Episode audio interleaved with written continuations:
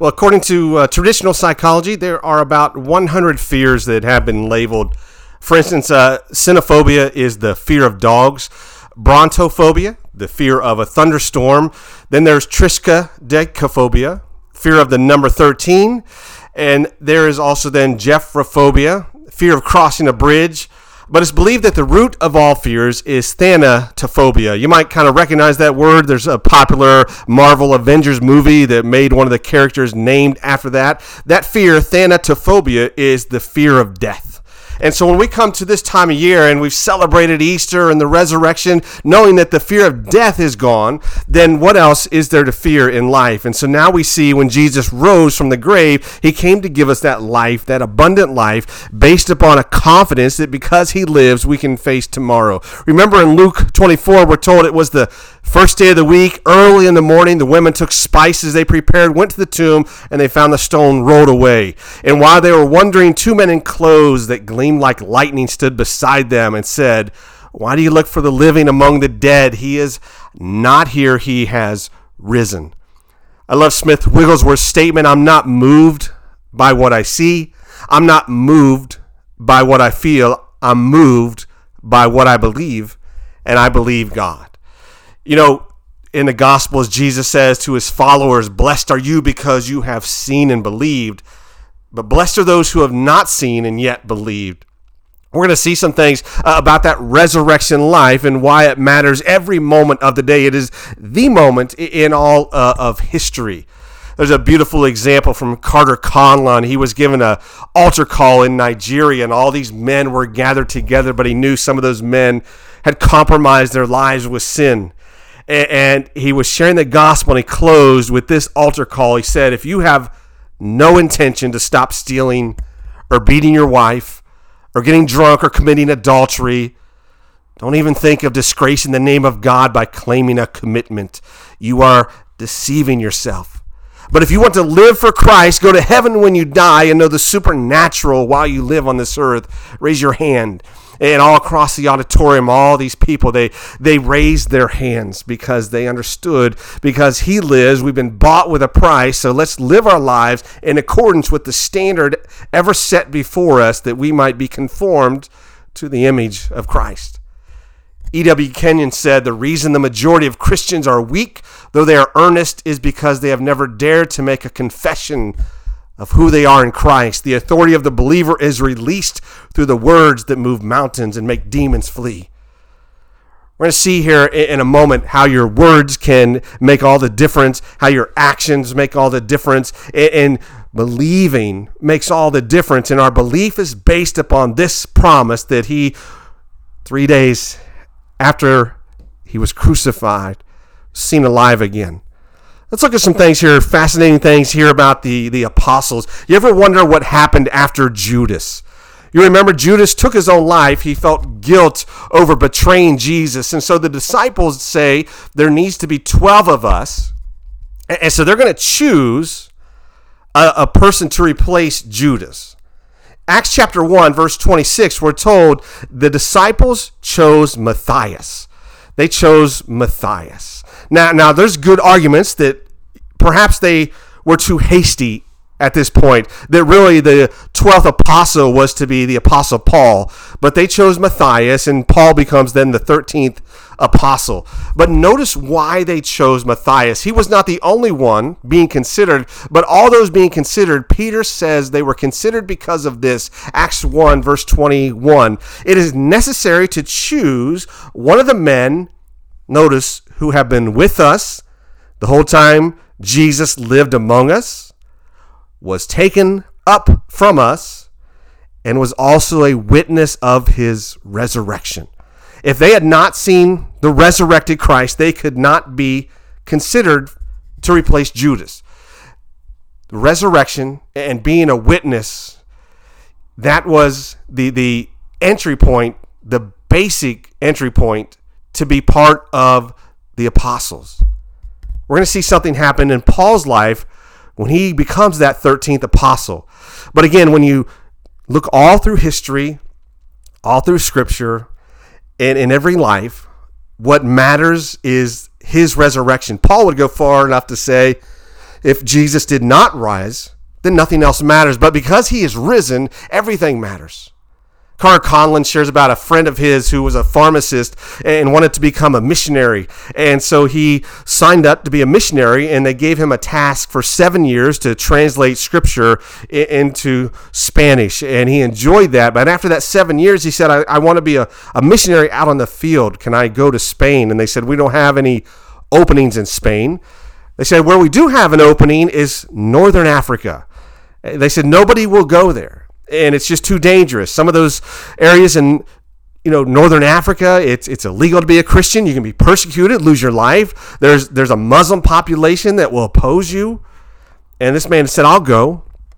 That was about three years ago. And since then, he's been pastoring a church and sharing the gospel in northern Africa. And a short time ago, he was asked about his life, and he said, I've never been happier in my whole life. You see, because life is not about avoiding risk, it's not about anxieties and fears and i know we live in a culture and a time where so many are basing their lives upon you know the the what if something bad happens but the reality is because jesus is alive you and i can face all things and we're going to see again more of that here in just a moment. Wigglesworth said never look back if you want the power of God in your life. Faith, it moves forward. It's not held by regret. It's not held by the past. It presses into the need because, again, it's based upon this promise that He is alive forevermore. There's a, a great story from the Depression where this businessman had this job and it was well paid and they advertised just show up open interviews and this long line of people were there. And, and, one by one they were going in see the secretary go to an interview and leave. It was taking a long time. So finally the the business owner came up with this plan to put an end to the interviews. And, and all of a sudden this man in the middle of this long line uh, of people waiting to be interviewed runs to the front of the line, runs through the door, runs past the secretary, runs into the office of the owner, and the owner says, You got the job. And what happened is that owner, he was looking for somebody that, that could translate Morse code. And so he began to type out in Morse code, if you can hear this, jump up now, run to my office, you have the job. You see, faith, it hears things that other people don't hear. Faith, it sees things that other people don't see. Faith that believes things that other people don't believe. Mark Hankins said our hearing has a lot to do with our having. And that's why we need to regularly say, Lord, give me ears to hear. Give me ears to hear. And I want to live not by sight, but by what I believe. And I believe God. And the basis of that belief is centered upon the foundation that Jesus is alive because he is alive and conquered our greatest fear, death, there's nothing then that we can't face and overcome. Smith Wigglesworth said some people feed their bodies three hot meals a day and their spirits one cold snack a week and wonder why they are weak in faith. So let's talk about a way we can begin to strengthen our faith right now. You know, Jesus talked about our confession. Scripture talks about our profession. Those words mean to say the same thing. It means to say the same thing as God says. And so when we live in a world that talks about, you know, fears and anxieties, then we say the same thing as God which says, He has not given me a spirit of fear, but one of strength and courage. When we live in a world where people question everything about life and wonder, does anybody care? Does anybody notice? We speak and confess out loud and say, you know, listen, I serve a Savior who said, I'll never leave you nor forsake you when we have people that are, are talking and confessing their limitations, we speak forth and say, I can do all things through Christ who gives me the strength. As Mark Hankins said, the word spoken to you must be spoken through you. What does the word say? What has God spoken to you? Believe it and say it. It has to become that confession to say the same thing and to do that out loud. And again, we can do that with confidence and strength for one reason because Jesus is alive forevermore, the Alpha, the Omega, the beginning, the end, the first and last. So let's see what Paul says about his own calling. Paul called about three years after the resurrection of Christ. We know he was a persecutor of the church, had murdered people. and becomes the saint, this evangelist. Because of his conversion, because of the grace of God, Paul wrote about three quarters uh, of what we call the New Testament. 1 Corinthians chapter 15, here's what Paul says Christ died for us. He was buried, raised on the third day according to Scripture. Then he appeared to Cephas. Cephas is just another word for Peter. He appeared to Cephas, then to the 12, then he appeared to 500 brothers and sisters. Then he appeared to James, then to all the apostles. And notice what he says here last of all, he appeared to me. On that Damascus Road experience, Paul saw and spoke with the risen Christ. That was the basis for which he could then claim to be an apostle, only because of being a witness to the resurrection. Paul gave his pedigree at different times. He said all these great things about his education, his background, his scholastics, but he said it adds up to nothing. The only thing that matters is Christ. And so he says, I saw the one who appeared unto me. Someone once said, A miracle comes your way every day. Faith steps into daily life and says, Let me notice the miracles. Let me notice what begins and ends with the risen Christ. You go back to the 1800s, Dr. Lillian Yeoman shared her testimony. She was a drug addict. She was dying in a hospital from her addiction. There was no hope in the natural. She shared somebody gave her a Bible. She began to read that. And as she shared, I found a, a miracle on every page. She shares here about that moment where suddenly she was miraculously healed. She's at the, the bottom rung of life and desperate, and she thinks there's no hope. And she shared, When I saw the waves capsizing my boat, I began to sink. Then he caught me. And I heard that voice. And he said to me, Walk on the water. You have been looking for improvements in symptoms, a change in the natural order of things. Stop it. That is not it at all. My word is absolutely true. My healing is supernatural. And here's the key she said God spoke to her. It doesn't matter how you feel, step out. And Dr. Lillian Yeoman shared, and I did. She stood up when she thought she couldn't stand. She walked when she thought she couldn't walk. She confessed healing when she was ill, and miraculously she was healed. Lived into the 1900s, became an evangelist and a healer. As Wigglesworth said, it's time people knew how to shout faith. I find everywhere people who fail, even though they are praying, simply because they are just breathing sentences without uttering speech. You cannot get victory that way. You must learn to take the victory and shout in the face of the devil, It is finished. No man can doubt when he learns to shout.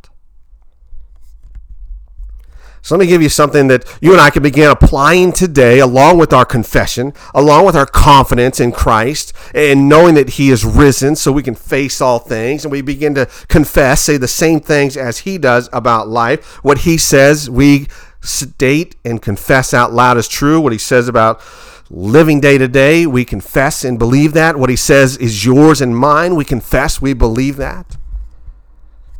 But as Gordon said, no one goes through life untested. So let's talk about a, a, way that you and I can make a, a, change right here today because you might think, you know, life where I need it to be compared to where it is now is so different and so vast and the distance so far. But you'll see here, I'll share something from Tony Robbins. It's not near as far as what you might think to make the change. As Tony Robbins says, good effort won't change your life.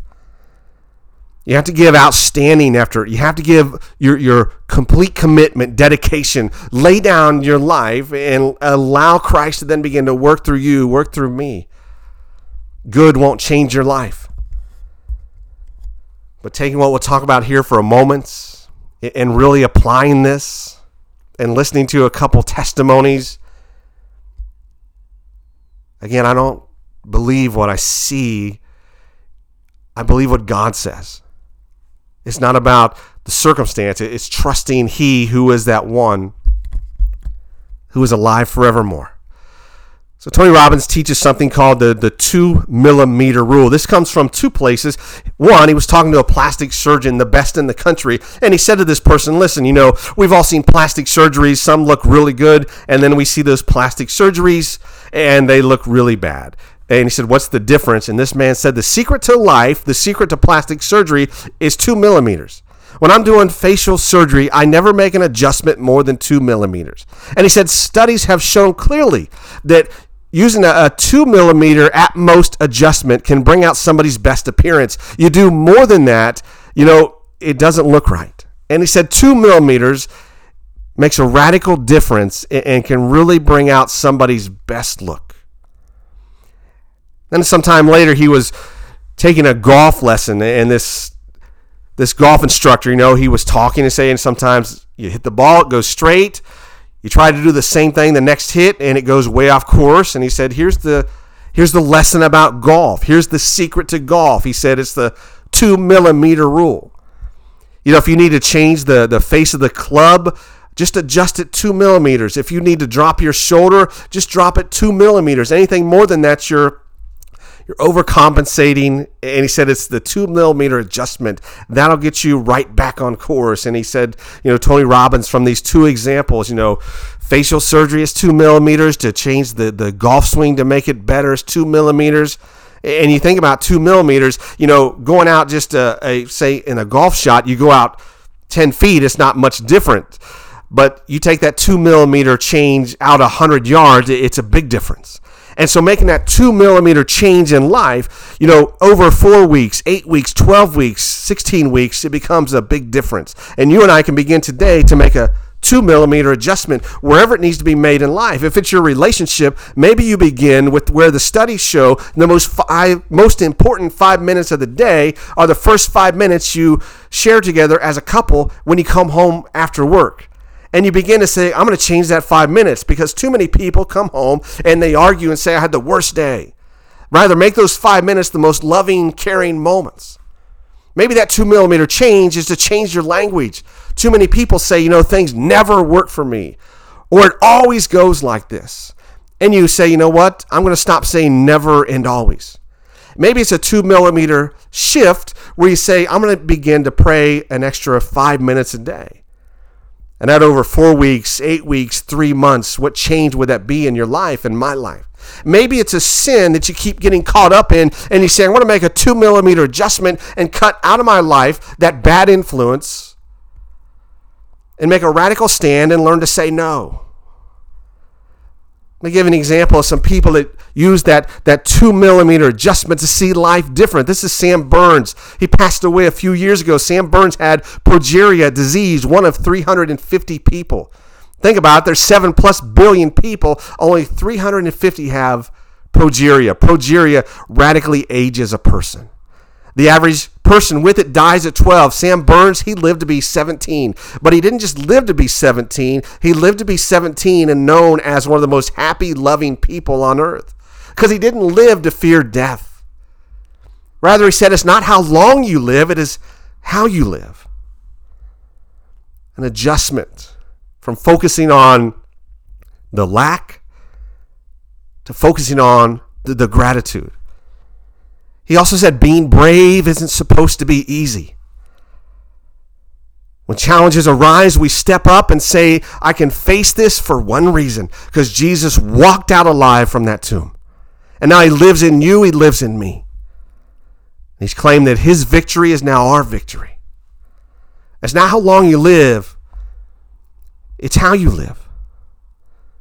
Consider Alice Sommer. She died a few years ago at 108. She was a prisoner of war in Germany in a concentration camp. All her family died there except her and her son. She could play piano, and so the guard said, Listen, if you play piano and you entertain the troops, and you do it with a smile on your face and you never criticize Germany, we'll let you live. But if you cause problems, you speak negatively, your son won't make it. We'll make sure of that. So every day she played piano as a prisoner of war. Beyond that, though, she said, My job every day was to make my son smile. Even in that dark place, she said, I needed him to know that there is light. Up until she died at 108, she played piano an hour and a half a day and she went swimming every day. She herself said it like this complaining doesn't change people. She said, Be thankful for everything. The interviewer said, What do you mean? She said, You can see the sun, hear a kind word, experience a smile. Two millimeter adjustment to begin to notice things maybe you haven't noticed. And as you do that every day, maybe every day just say, I'm grateful for these three things and come up with three new things every day. That small adjustment, that two millimeter shift. And you take that out 30 days, 60, 90 days, and what a difference takes place in your spirit. As Tony Robbins said, problems and happiness have no relationship. You can take somebody has the ultimate resources, the perfect life, and they can find a way to still be miserable. You can find somebody that has ultimate pain in life, but they still find a way, like Alice Sommer, to be joyful and fulfilled. There's a reason for that. It's because he lives that we can face tomorrow. Because he lives, all fear is gone. I'm not moved by what I see. I'm not moved by what I feel. I'm moved by what I believe. And I believe God. And just like in that first century, those apostles said, here's the entry point to life. It's to be a witness of his resurrection. We can say, blessed are those who see and believe. But Jesus said, even more blessed are those who have not seen but yet believe, because we witness the resurrected Christ in our daily life and proclaim, because he lives, all fear is gone.